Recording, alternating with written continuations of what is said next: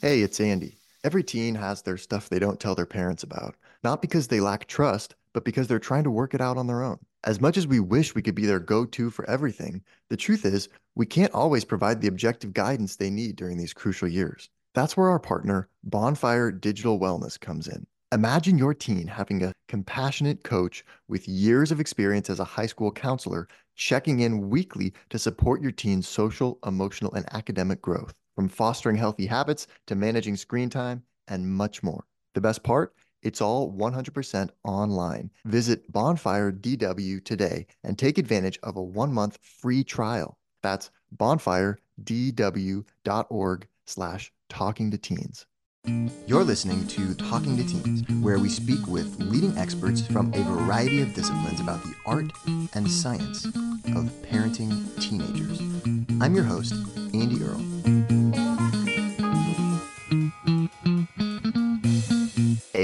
Here today with Chantel Prat. We're talking about your brain and your teenager's brain. We're getting really specific about how every brain is different.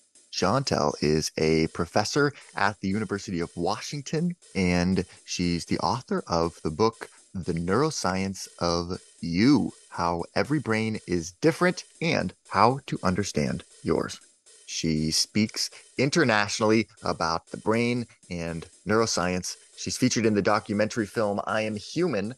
Her studies have been profiled in the media, ranging from Scientific American to Rolling Stone, Popular Mechanics, and NPR. She will be speaking with us today about her research on the unique differences between every single human brain. Uh, we talk a lot about brains on the podcast and teenage brains and brains in general. They're actually all different. And what Chantel's research shows is every brain is remarkably unique. Uh, her team can actually bring people into a lab, put them in a brain scanner, and tell who it is. It turns out that the differences between all of our brains are enormous. And when you understand what these differences are and how they work, you'll start to see why certain patterns maybe play out in your relationships with certain other people, your teenager, maybe your spouse. And when you understand why those things are happening, then you can simply change the situation. We'll get into the neuroscience of learning and we'll see why some teenagers are what Chantel refers to as carrot learners, while others are stick learners. All of that and more is coming up on the show today. Dr. Prat Thank you so much for being here. What's really cool about your work is, you know, focusing on the the differences or the specifics about brains that I think understanding this stuff is so helpful for understanding ourselves, but also other people in our family. And I think reading through your book really helped me to understand myself better, but also, you know, um, other people that are close to me. And so I think that'll be really cool to talk about. So talk to me a little bit about this. The, the book's called The Neuroscience of You how every brain is different and how to understand yours.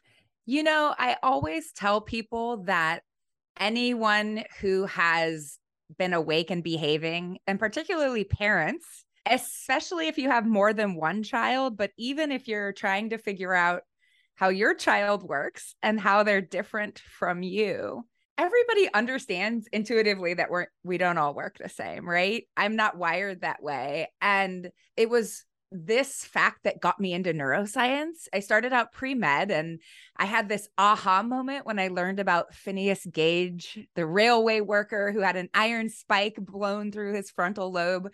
And I think he probably got many, many people interested in the field of neuroscience because of the way his behavior changed after this accident. And it occurred to me that the brain is this organ that makes the individual themselves. If you change the brain, you change the individual. And yet, the vast majority of science, let alone the books on the shelf about how brains work, takes this one size fits all approach. Like brains work yep. like this. Yep, exactly. And that research, you know, the science is based on a group average, which is just a characterization of how brains work when you blur over the individuals. And so I was like, this isn't what I want to know. I don't want to know. It's kind of like taking a group of people and saying, the average individual in this room is five seven. And that might not actually explain, it might not describe any person in the room, let alone saying that like this is the perfect way to be, right? Just like this is the the blurred data. So well, yeah, it's normal. We want to be normal. Exactly, right?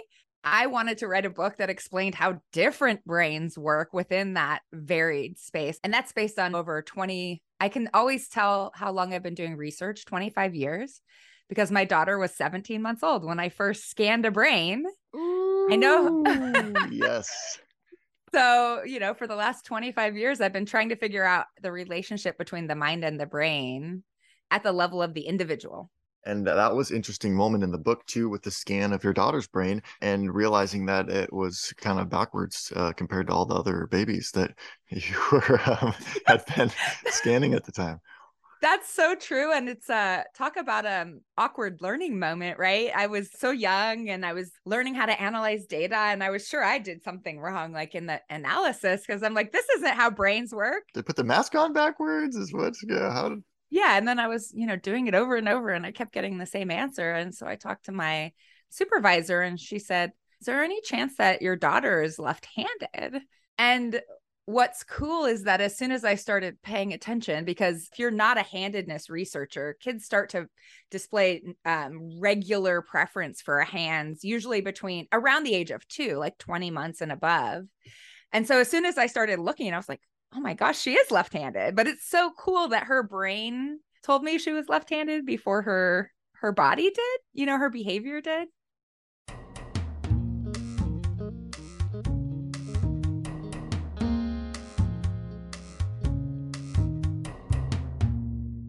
First part of the book is really kind of talking about sort of how the brain is specializing and sort of breaking down um, different different parts of the brain to do different things. It's breaking it in half but then it's also sort of increasingly sort of specializing different you know modules of clusters of neurons in there to sort of have different roles. Can you walk me through that a little bit? And you talk about how there's kind of pros and cons to this i guess. You know obviously our brains do that because it helped us somehow Totally. And I think that that's one of the things I really hope people will learn to appreciate. I think we don't talk about differences because there's a societal predisposition to say this is the best way to be, this is a worse way to be. But there are so many interesting spaces in the brain where there are trade offs. Like there are different brain designs where you have a cost and a benefit. And I think specialization is one of those things. Every vertebrate animal has two hemispheres that are largely processing the world independently and then sharing the outputs of these processes rapidly. So you perceive the world as a connected whole, but you've got these kind of two brains working in parallel to solve different kinds of problems. And one of the interesting ways that people differ, a way that you have access to figuring out without scanning your brain, is how different those two processors, those two hemispheres are. Mm, yeah. And there are many, many different theories about why we become like this, but handedness is a really good clue as to how lopsided or how different these two hemispheres of your brain are. So, left handed people in general tend to have more balanced or more similar kinds of processing happening in the two hemispheres. My daughter Jasmine is very, very strange in a lot of ways, which I love her for. But the fact that she, her brain is still lopsided, it's still very specialized, but actually in the reverse order from a typical right handed person. Well, because also if you're left-handed, you're sort of forced to still do things right-handed because so much things seem to be just set up that way in in our culture and stuff like that. It's really hard to go full, full, full lefty because you have to exist in the world. You're right. So if you're well, you're left in this case, but if you have symmetrical skills in the two hemispheres and in the two hands, most people will lean right-handed because of the way the tools and the desks and the and the environment is set up. If everything else was equal right would probably be easier just because the world is kind of set up that way in a lot of ways and so. Exactly and fortunately you know we don't currently live in a society where we force people to use their right hand but it is still the case that if you had a 50-50 chance more people would would lean right-handed and i think that that's important because a lot of people who identify as right-handed might have brains that look closer to left-handed people because of this right because they've been pushed this way than somebody who's strongly right-handed, like couldn't open a door with their left hand. And and those are the classically lopsided people. So when it comes to specialization, the more different your two hemispheres are from one another, the more sort of systematic the job assignment becomes. And we think this is in part because when people have very big differences in lopsidedness, it arises from structural differences. It arises from patterns of connectivity in the two brains. So the way I describe this in the book, it's kind of like if you have a team of individuals and one has very strong visual spatial graphic design skills and one is a very strong verbalizer is really good with choosing words or a very strong verbal communicator you're going to assign jobs differently to these people right your team will function well if you give the person with the specific skills, the jobs that they're better at, right? Hey, hey, you're pretty good at this. Maybe you want to handle this one. And yeah, it would be weird to give the verbal person a graphic design job if you had a better person on the team. So that's how the brain, that's how the brain works. When you have a part of the brain that has a good computational specialty, it winds up getting jobs that are more similar to one another. And then it can become very, very specialized for those jobs. But in the brain, that means that that team becomes worse and worse suited or that part that team member becomes worse and worse suited for other jobs. So i get very good at you know big picture integrated things or visual spatial skills or verbal skills. That part of the brain then becomes less and less well suited for doing other things. So when you talk about the costs and the benefits what you really see is that there's a vulnerability that comes with specialization. So if I have one part of my brain that's excellent at verbal skills, it's fine tuned, it's specialized, and that part becomes overwhelmed because there are more verbal jobs. You know, going back to the team member, let's say one is miserable at verbal skills and one is great at it, but we have a job now that requires only verbal things. And the person who's good at visual spatial skills is just to do to do picking their nose, right? But the person who's good at verbal is overwhelmed. yeah, exactly. So in the brain, when it comes to specialization, that means you have fewer and fewer parts that are better and better at specific things. So if you have a hard job or if you get an injury to that part of the brain, there's less redundancy built in. So there there are costs and benefits to this idea of having specialized versus multi-purpose regions of the brain, hemispheres of the brain, so forth and so on. It's interesting to note that people differ a lot in this way. And this is something that's totally missing from our stories about how brains work, in part because neuroscience, especially human neuroscience, has largely ignored the 10% of the population that identify as left handers. For the most part, they're not included in research at all. So we don't know enough about how people like my daughter, who didn't grow up in a lab, we don't know enough about how their brains work.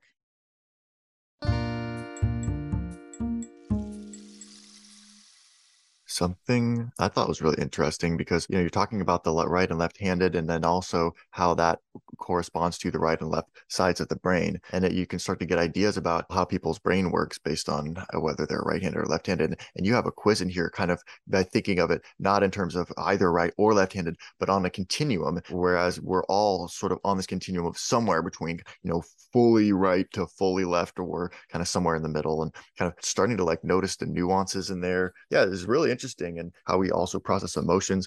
But something that I thought was really interesting was just when you were talking about the summarizing these findings on the different sides of the brain, because people talk about right brain versus left brain. But I love what you just kind of summarize here, which is that one of the key computational differences, according to Goldberg and Costa, is the left hemisphere takes more of a divide and conquer approach using expert modules to focus on tree level details, where the right hemisphere is specialized for looking at the big picture on the forest level.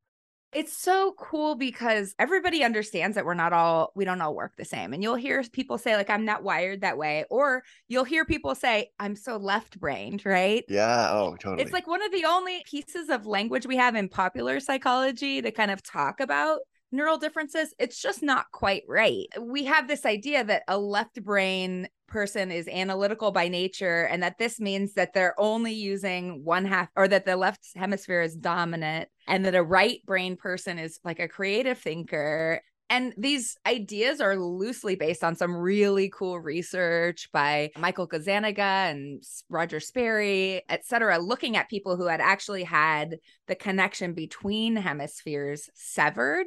You can then display information to each hemisphere independently and ask them to report something, to do something with it. And so, what's fascinating to me is that one of the things Gazzaniga noticed when he was a graduate student is if you talk to a person, most people have speech controlled by the left hemisphere. Again, it's this divide and conquer specialized modules. Speaking is really fast. So if you ask a question of a person whose brain is severed down the middle, when they're talking to you, they're talking from their left hemisphere. But if you show something to their right hemisphere, they can point with their left hand or draw something with their left hand. So if you showed different things to two hemispheres and asks the person what they saw, they're going to tell you what they saw in the left hemisphere. But then if you give them something in their a pencil to draw in their left hand, they're going to draw something else when they draw something else, their left hemisphere can see what their body is behaving, is doing.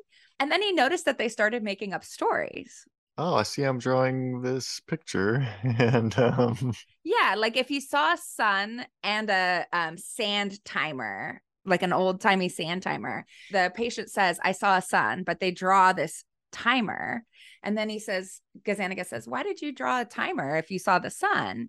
And the patient says, I was thinking of a sundial. That's where the analytical, the idea of an analytical left hemisphere came from what Mike Gazzaniga called the interpreter. This tree focused part of the brain that's job is always to make inferences about causality and why you just did what you did, which is totally mind boggling if you can think of a situation in which consciousness is divided in the brain. Like one hemisphere is not aware of what, what's motivating the other hemisphere. And so yeah so there's a you know there's a scientific basis to the left brain right brain thing but it's not quite that's not the real way that people differ neurally. And i think for parents of teens what might be really really fascinating or for anybody for myself as well is that even in our intact brain a large amount of what controls our behavior our subconscious you know habits or reward systems values about which action is going to be most rewarding they're implicit or subconscious. I call this the horse and the rider in the brain the two kinds of control systems. And the vast majority of what drives our behavior we're not actually consciously aware of it's the horse. You know, they move towards good things and away from bad things. And that kind of control system keeps most behaving animals alive on the planet perfectly happily. But yet, the rider, our conscious storytelling, interpreting part of our brain, it tells us a story about why we're doing what we're doing, but it has limited access to the actual workings of the brain. And in in teens, one of the things that makes teenage years particularly turbulent for some people is that the horse develops faster than the rider. The reward system and the limbic system in the brain is fully up and functioning, sometimes a decade before that frontal lobe riding system knows how to steer, so to speak, you know?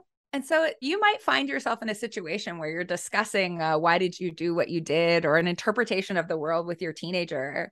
And you might feel like they're telling you a lie, but they might just have a completely different understanding of the world based on the way their brain works. They're they're left to interpret their data, their why with partial information just like you are. And I think this is a a, a kind of a very nerdy thing, but I, my husband is also a neuroscientist and so we have these discussions all the time about that most people th- might think is are silly but like who knows who knows who better like do i have a better understanding of myself than he does it might seem totally obvious because I have access to the inner workings of my conscious awareness. Yeah. Oh, yeah, yeah. You know what's really going on in there. Yeah. I know how I feel. Yeah. I, you know, when I behave this way.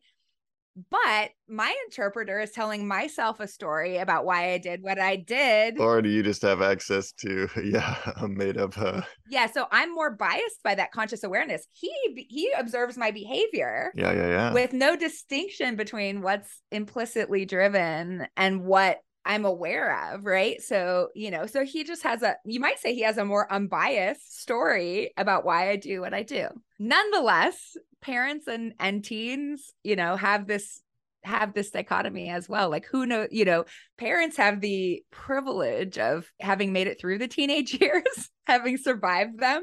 So they have this kind of different historical understanding of the whys. I remember a very salient moment when my daughter was 12 and there was a friend drama happening. And my very relaxed, very considerate child just came into the room and told me they were going to this person's house to have a conversation, didn't ask me, you know, just I'm going. I remember just taking a break and saying, like, well, how does this usually work? And, you know, we ask. And then she, I remember her looking at me and saying, you don't understand. Everything is changing. and I thought, I do understand. I understand on a much more mechanistic level than you do. Everything is changing. It is indeed. Oh boy. And this is the beginning. that should be just the motto of our podcast. Yeah, yes. Everything is changing.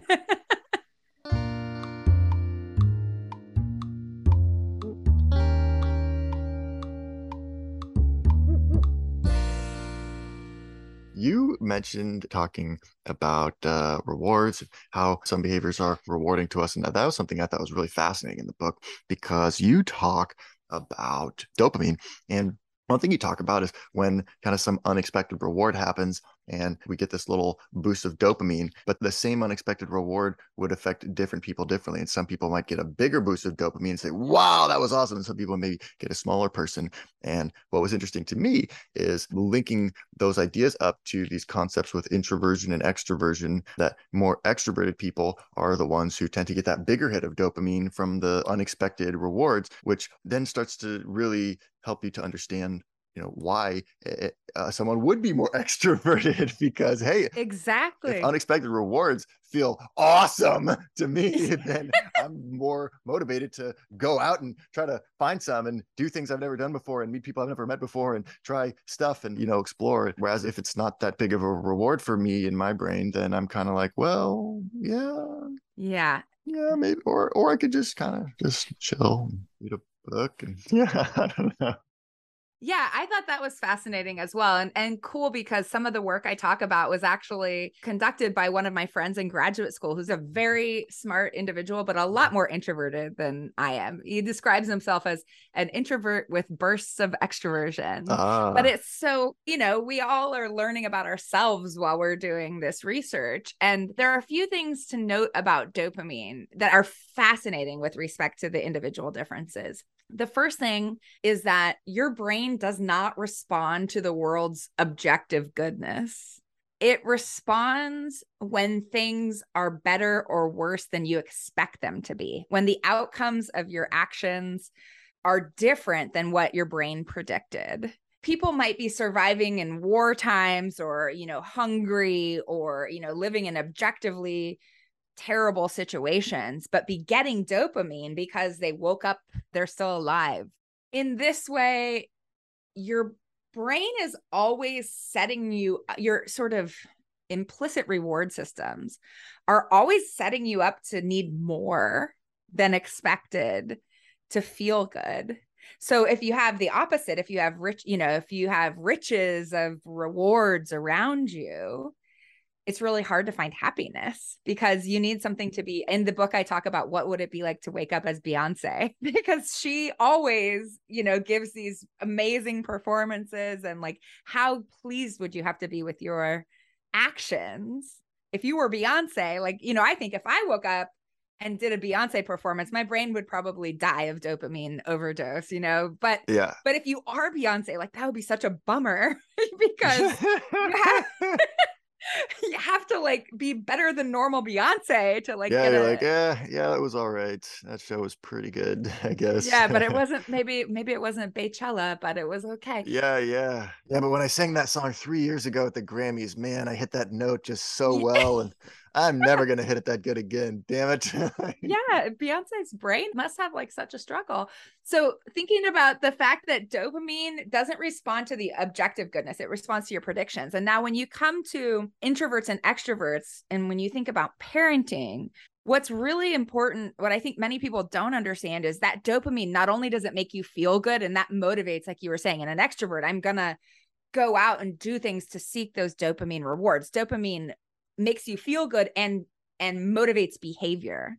But in the brain, it also motivates learning and rewiring. So when you have dopamine, changes the connections between the context that you're in and the action you took, right? So the purpose of it, it makes you feel good to drive a behavior, but in your brain, that changes the likelihood that you'll do that thing again in the future. So an extrovert is like, hmm, should I walk out the door? You know, here I am in my home. The last time I walked out the door, I found an accidental surprise and it was freaking awesome. You know, I re my brain rewires. And so the chances that you walk out your door and whatever 16 steps it took you to find that reward, they all get increased a little bit. Yeah, yeah, yeah, yeah. So it drives these, you know, the reward drives the learning and drives the behavior. You quickly learn, like, oh, hey, wow, that was good. I'm going to do that again. yes, exactly. But so we have two systems though. And when things are not as good as expected, when you wake up and you're Beyonce and you sing like excellent and not stellar or something like that, her brain would get a dopamine dip less good than expected, which reduces, there are these two pathways that are happening. That reduces the connection between the place that you're in and the action that you took. So, what's very interesting to me is that individuals with different genetic profiles, some people move through life largely motivated by avoiding those disappointments. Their brains are learning more from the time that things didn't work out as well as you expected. Those are what we call the stick learners. Hey, we're here with Dr. Chantel Prat talking about her book, The Neuroscience of You. And we're not done yet. Here's a look at what's coming up in the second half of the show. The brain has its own value system. And I think that's the important thing to keep in mind is like every brain is weighing the costs and benefits. Some brains are are paying more attention to the costs and others are paying more attention to the benefits. And when it comes to the espoused values, like believing your parent and saying like, "Oh, you know, this might be really fun, but I could hurt someone or, you know, or this could be whatever kind of explicit belief you might hold." That's still that rider, that frontal lobe rider system that's not fully online in a teenager, right? So, it's messy. I had a pretty significant knee injury. I came off of my horse, but my foot stayed in the stirrup. So it was very ugly. But part of my rehab was actually listening to music and walk and forcing myself to walk to the beat. At that point, it was an explicit instruction but it helped to get what your body does when you've got the wiring intact and when you're not injured your body moves in a very rhythmic even way but you can actually give external stimuli that create these rhythms and that get your brain back in sync which is kind of cool my own daughter, my reverse brained child, is smart in a very non traditional way. She's not fast. She is a deep, deliberate, slow thinker. She is a terrible standardized test taker. She has a lot of test anxiety, but also she just runs out of time because it's very hard for her to go with the first answer. Like she needs to consider, even if she knows the answer, she still needs to look at every other answer and think about a world in which that answer could be correct. Yeah. And it it's very salient to me because, you know, I was a single mom throughout all of graduate school and my postdoc life. My daughter was a sophomore in high school when I got my first real job. So I was also not very affluent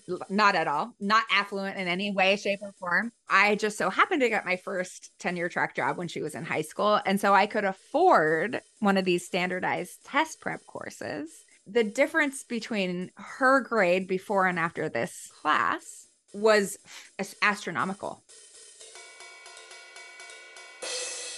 One of the things that we do in the lab that I think is really cool is we listen into the electrical activity of the brain when our participants are doing nothing at all. We ask them to close their eyes for five minutes and we listen to the firing of their brains and we create what's called a spectrogram. And it just says, when you close your eyes and relax and mind wander, what percentage of your brain activity is happening at these different frequencies? But for different individuals, the proportion of the brain that's firing at these lower and higher frequencies varies. And it's so specific that it's like a fingerprint.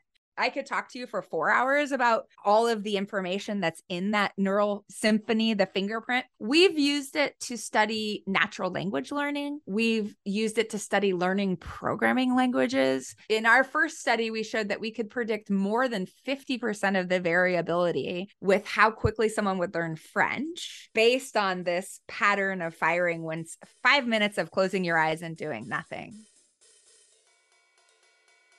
Want to hear the full interview? Sign up for a subscription today. You get access to all the interviews I've conducted, as well as new episodes weeks before the general public. It's completely affordable, and your subscription helps support the work we do here at Talking to Teens. Thanks for listening. I'll see you next time.